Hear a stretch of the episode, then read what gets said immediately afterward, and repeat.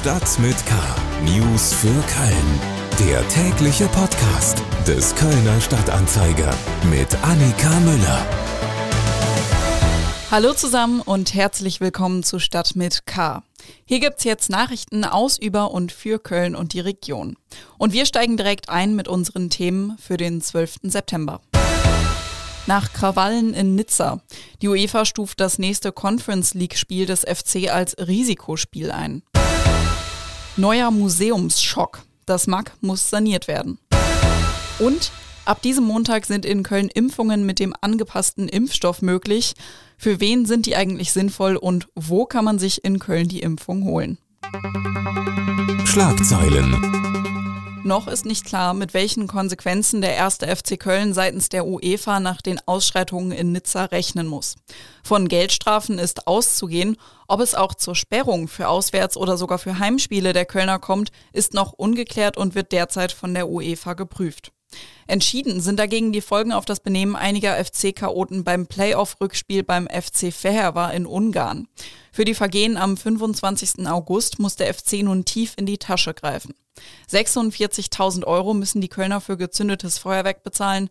Dazu kommen 10.000 Euro für das Werfen von Gegenständen. Für zusätzlich unpassendes Benehmen beließ es die UEFA bei einer Verwarnung. Der frühere Schatzmeister der Kölner CDU, Arthur Tybusek, rückt zum 1. Oktober für Henk van Bethem in den Kölner Stadtrat nach. Das bestätigte Tybusek am Montagmittag dem Kölner Stadtanzeiger. Rechtsanwalt Tybusek, Jahrgang 1958, war 1993 Jungfrau im Kölner Dreigestirn. Von 2014 bis 2018 war er Präsident der Nippeser Bürgerwehr. Zudem ist er Geschäftsführer der Fleischerinnung Köln. In den nächsten Wochen sollen nun Gespräche klären, wo Tybosex sich einbringt. Bei der diskutierten Steigerung des Anwohnerparkens will er sich etwa für die Handwerker einsetzen, damit der Anstieg maßvoll abläuft. Jetzt ist es klar, der Schulbetrieb im ehemaligen Unity Media Gebäude soll am 1. Oktober starten. Das Unternehmen HIH Real Estate hat den ersten Bauabschnitt für die Umbauarbeiten des ehemaligen Unity Media Gebäudes an der Aachener Straße in Müngersdorf fertiggestellt und an die Stadt Köln übergeben. Der Schulbetrieb mit zunächst vier Klassen soll auf den Flächen des ersten Bauabschnitts am 1. Oktober starten. Die ersten vier Eingangsklassen mussten nach den Sommerferien zunächst im neuen Gymnasium an der Zusestraße in Löwenich starten, denn das zur Schule umgebaute Bürogebäude war nicht rechtzeitig fertig geworden. Sie haben die schockierenden Bilder von den Ausschreitungen beim Conference League Spiel in Nizza wahrscheinlich gesehen. Und klar ist, dieses Thema wird den ersten FC Köln noch länger begleiten und auch unsere Stadt noch sehr viel länger beschäftigen. Wir kommen zu den Themen, über die wir etwas ausführlicher sprechen wollen. FC News. Ich denke mal, ich muss Ihnen jetzt nicht nochmal erzählen, was da vergangene Woche in Nizza passiert ist. Sie haben wahrscheinlich alle die Bilder gesehen und auch, dass das weitreichende Konsequenzen für den ersten FC Köln haben wird. Welche Strafe es zum Beispiel von der UEFA geben wird, das ist noch nicht klar. Aber klar ist, als allererstes müssen jetzt auch die Tatverdächtigen gefunden werden. Mir ist jetzt aus unserer Lokalredaktion Tim Stienauer zugeschaltet. Tim, konnte denn die Polizei da schon Tatverdächtige identifizieren? Das wollen Polizei und Staatsanwaltschaft im Augenblick noch nicht mitteilen. Sie wollen verhindern, dass äh, durch so eine frühzeitige Information mögliche Täter gewarnt werden. Aber was sie sagen ist, dass seit Freitag mehr als 200 Zeugenhinweise bei der Polizei eingegangen sind und mehr als 500 Dateien im Internet auf dem Hinweisportal der Kölner Polizei hochgeladen wurden, also Fotos und kurze Videoclips aus dem Stadion in Nizza. Und jetzt beginnt für die Ermittler die Puzzlearbeit. Sie müssen herausfinden, wer sind die Personen auf den Bildern, was genau kann man ihnen strafrechtlich vorwerfen also zum Beispiel schweren Landfriedensbruch, Körperverletzung oder Verstöße gegen das Sprengstoffgesetz. Und dann ist es im Moment wahrscheinlich, dass die Polizei und die Staatsanwaltschaft in Deutschland, also konkret in Köln, die Ermittlungen von ihren französischen Kollegen übernehmen und zumindest dann Täter, die äh, einen deutschen Pass haben, auch hier gegebenenfalls angeklagt und vor Gericht gestellt werden und nicht in Nizza. Wie ist das denn überhaupt möglich, dass die die Leute identifizieren? Weil ich habe jetzt gerade zum Beispiel ein Video im Kopf, ähm, wo man eben sieht, wie der eine Mann von dem Rang fällt. Und da ähm, waren ja alle vermummt.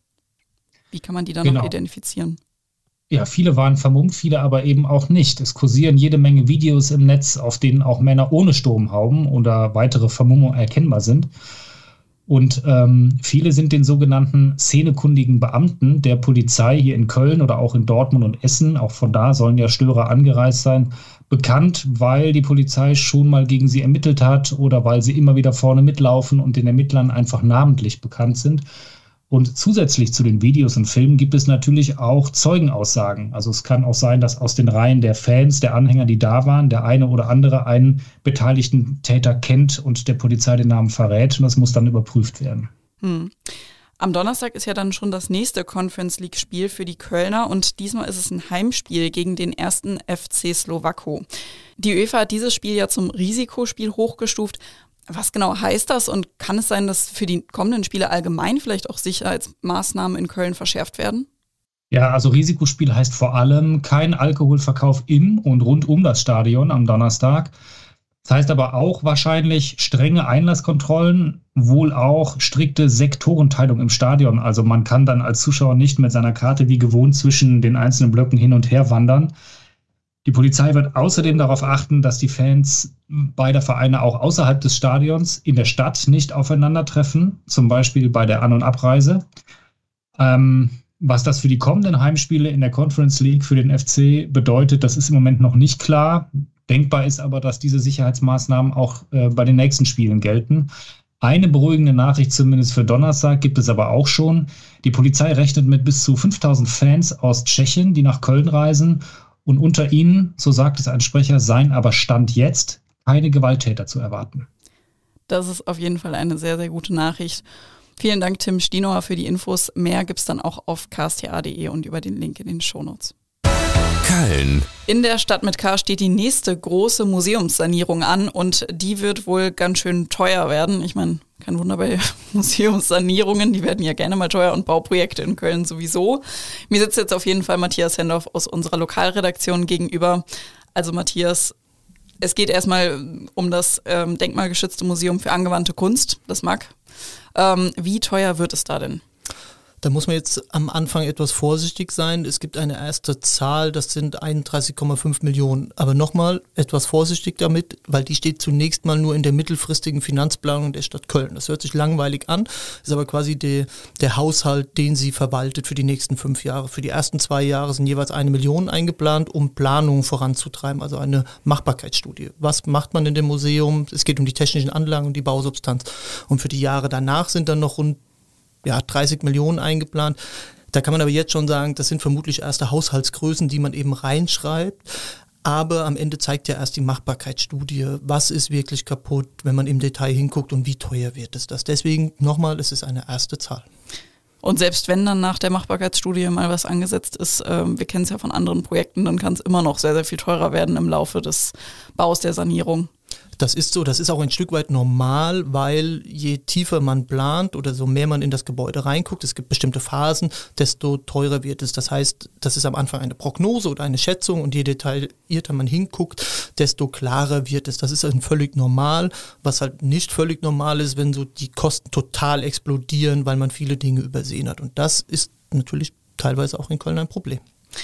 Wann soll es denn mit der Sanierung losgehen und soll währenddessen das Museum weiter geöffnet bleiben? Weiß man das schon? Das letzte ist vor allen Dingen ja die entscheidende Frage, gerade für die, äh, die Museum arbeiten und ausstellen und auch für die Besucher.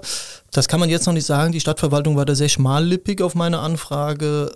Die ersten Millionen kosten, also 18 Millionen sind für 2026 eingeplant oder vorgesehen ist das bessere Wort. Das würde dafür sprechen, dass dann eventuell die Sanierung beginnt. Aber nochmal, das ist, glaube ich, zum jetzigen Zeitpunkt relativ unklar, auch weil die Stadt ja gerade eine Liste der Großbauprojekte macht und schaut, was sie sich wann leisten kann und was sie wann abarbeiten kann. Das wird sie da vielleicht auch berücksichtigen. Deswegen, ja, für 26 ist die erste große Summe eingeplant. Ob das dann wirklich so kommt, würde ich jetzt mal sagen, abwarten. Nun werden ja auch seit 2017 die Fenster aufwendig saniert. Hätte man nicht in dem Rahmen auch mal gucken können, dass da eine umfänglichere Sanierung notwendig ist und dann mal sagen können, wir machen das alles in einem Schlag, weil jetzt wird es ja wahrscheinlich nochmal komplizierter und auch dadurch nochmal teurer, oder? Ich würde behaupten, dass das die spannendste Frage bei diesem Projekt ist, weil ja auch schon 2011 hat das Kulturdezernat gesagt, dass die Generalsanierung, also über die wir jetzt eben gesprochen haben, schon die oberste Priorität haben sollte. Und danach hat man dann die Einzelmaßnahme der Fenstersanierung äh, ausgegliedert, die ja 10 Millionen Euro kostet und etliche Probleme mit sich gebracht hat, eben weil es denkmalgeschützt ist. Ich würde sagen, ja, das hätte man zusammentun sollen. Solange die Stadtverwaltung darauf keine Antwort gibt, ist das wahrscheinlich das, was die meisten Leute denken, weil wenn man jetzt saniert und muss die technischen Anlagen und die Bausubstanz, die ja so schlecht sind, austauschen oder erneuern, naja, dann muss man 267 große Fenster schützen. Also wir reden nicht von fünf Fenstern, sondern das Museum hat ganz, ganz viele Fenster und ich glaube, das könnte dann auch teuer werden, ja. Wir bleiben auf jeden Fall dran. Vielen Dank, Matthias Hendorf. Mehr Informationen dazu gibt es natürlich auf ksta.de und über den Link in den Shownotes. Corona News. Seit diesem Montag ist es theoretisch möglich, sich in Köln mit dem angepassten Impfstoff für die Omikron-Subvariante BA1 zu impfen. Da gab es ja vorher ein bisschen Verzögerungen bei der Lieferung, aber ab Freitag war dann tatsächlich auch die Terminvergabe freigeschaltet. Das ging dann online und jetzt soll man sich eben auch damit impfen lassen können. Mir sitzt jetzt Paul Groß aus unserer Lokalredaktion gegenüber. Paul, ähm, jetzt kannst du nur ganz kurz erklären, wofür ist dieser Impfstoff gut? Was ist das überhaupt? Ähm ja, äh, hallo Annika, der Impfstoff ähm, ist äh, basiert tatsächlich auf den Ursprungsimpfstoffen von BioNTech und Moderna. Beide Firmen haben jetzt für die Omikron-Subvariante BA1, also eine Omikron-Variante, einen angepassten Impfstoff entwickelt, der sozusagen gezielt äh, nochmal äh, dort schützt, wo diese Variante andockt. Ähm, es ist aber nicht so, dass er nur gegen diese eine Untervariante schützt, sondern auch gegen die in Köln äh, kursierende Untervariante BA5 äh, schützt der Impfstoff gut. Ähm, der Impfstoff auch beider Hersteller. Es ist weiterhin darauf zu achten, dass der moderne Impfstoff nur an über 30-Jährige vergeben werden soll, ähm, weil es da äh, minimale äh, Risiken für eine Herzmuskelentzündung äh, ansonsten geben könnte. Ähm, und ab Oktober gibt es dann auch einen angepassten Impfstoff für die BA5-Variante. Aber wie gesagt, ähm, die äh, angepassten Impfstoffe schützen auch jeweils vor unterschiedlichen Omikron-Subtypen. Es ist also jetzt nicht kriegsentscheidend, ob man den BA1 oder den BA5-Impfstoff ähm, sich spritzen lässt. Aber als Erstimpfung funktioniert es nicht. Nee, als Erstimpfung ist weiterhin ähm, der ursprüngliche Impfstoff äh, zu empfehlen. Äh, die Stadt gibt den jetzt äh, weiterhin raus, ähm, weil man damit einfach sehr gute Erfahrungen gemacht hat, was die Grundimmunisierung äh, angeht. Und es spricht jetzt äh, wenig dafür, daran etwas zu ändern. Und wer soll sich jetzt eigentlich mit diesem Impfstoff impfen lassen? Da gab es ja auch bei den früheren Impfungen immer mal wieder hin und her, wer jetzt eigentlich soll und wer nicht. Ja, und das Hin und Her hört auch keineswegs auf. Es äh, soll jetzt am Freitag eine neue Empfehlung der Ständigen Impfkommission geben. Ähm, und es ist damit zu rechnen, dass es dann auf fast alle Gruppen ausgeweitet wird. Die offizielle Empfehlung ist jetzt ähm, erstmal für die Risikogruppen, also über 60-Jährige und Immungeschwächte, ähm, aber äh, Herr Lauterbach hat initiiert, dass auch jüngere, äh, gesunde Menschen ähm, sich impfen lassen können, dann nach individueller Abwägung ähm, und Beratung. Ähm, das heißt, theoretisch kann sich jeder ähm, jetzt vor dem Herbst nochmal äh, explizit vor den neuen Varianten schützen. Johannes Niesen, mit dem ich eben gesprochen habe, der Leiter des Kölner Gesundheitsamtes, empfiehlt das auch, ähm, dass man äh, zumindest dann ähm, im Oktober, äh, äh wenn es auch den BA5-Impfstoff gibt, dass man schaut, dass man sich nochmal impfen lässt, bevor dann im Herbst dass die Zahlen eventuell wieder ansteigen. Okay, angenommen, ich will mir jetzt vor dem Winter eben nochmal meinen Schuss abholen. Wo genau kann ich das denn jetzt in Köln machen? Ähm, das kannst du gerade machen äh, bei der städtischen Impfstelle am Gesundheitsamt ähm, und am Impfbus der Stadt, der jetzt auch wieder ähm, durch die Viertel fährt ähm, ist bald eventuell auch wieder möglich eine Längstes Arena. Die Stadt ähm, hat da sozusagen das Impfzelt abrufbereit und könnte das schnell wieder hochziehen, wenn der Bedarf denn entsprechend groß sein sollte. Ansonsten bestellen auch ähm, die äh, niedergelassenen Ärzte gerade fleißig Impfstoff. Das dauert jetzt wohl noch so ein, zwei Wochen, bis er da tatsächlich ankommt. Es gibt also wieder äh, alle möglichen Optionen, äh, sich impfen zu lassen. Äh, daran sollte es nicht scheitern. Dann würde ich mal sagen, Ärmel hoch und vielen Dank, Paul Groß. Und damit sind wir auch schon wieder am Ende von Stadt mit K angekommen. Falls noch nicht geschehen, abonnieren Sie gerne unseren Podcast bei dem Podcast-Anbieter Ihrer Wahl, damit Sie unseren täglichen Nachrichtenüberblick nicht mehr verpassen. An dieser Stelle möchte ich Ihnen auch nochmal die Podcasts meiner Kollegen empfehlen. Hören Sie doch gerne mal bei Talk mit K oder Economy mit K rein. Mein Name ist Annika Müller. Wir hören uns dann morgen wieder. Bis dahin. Stadt mit K. News für Köln. Der tägliche Podcast.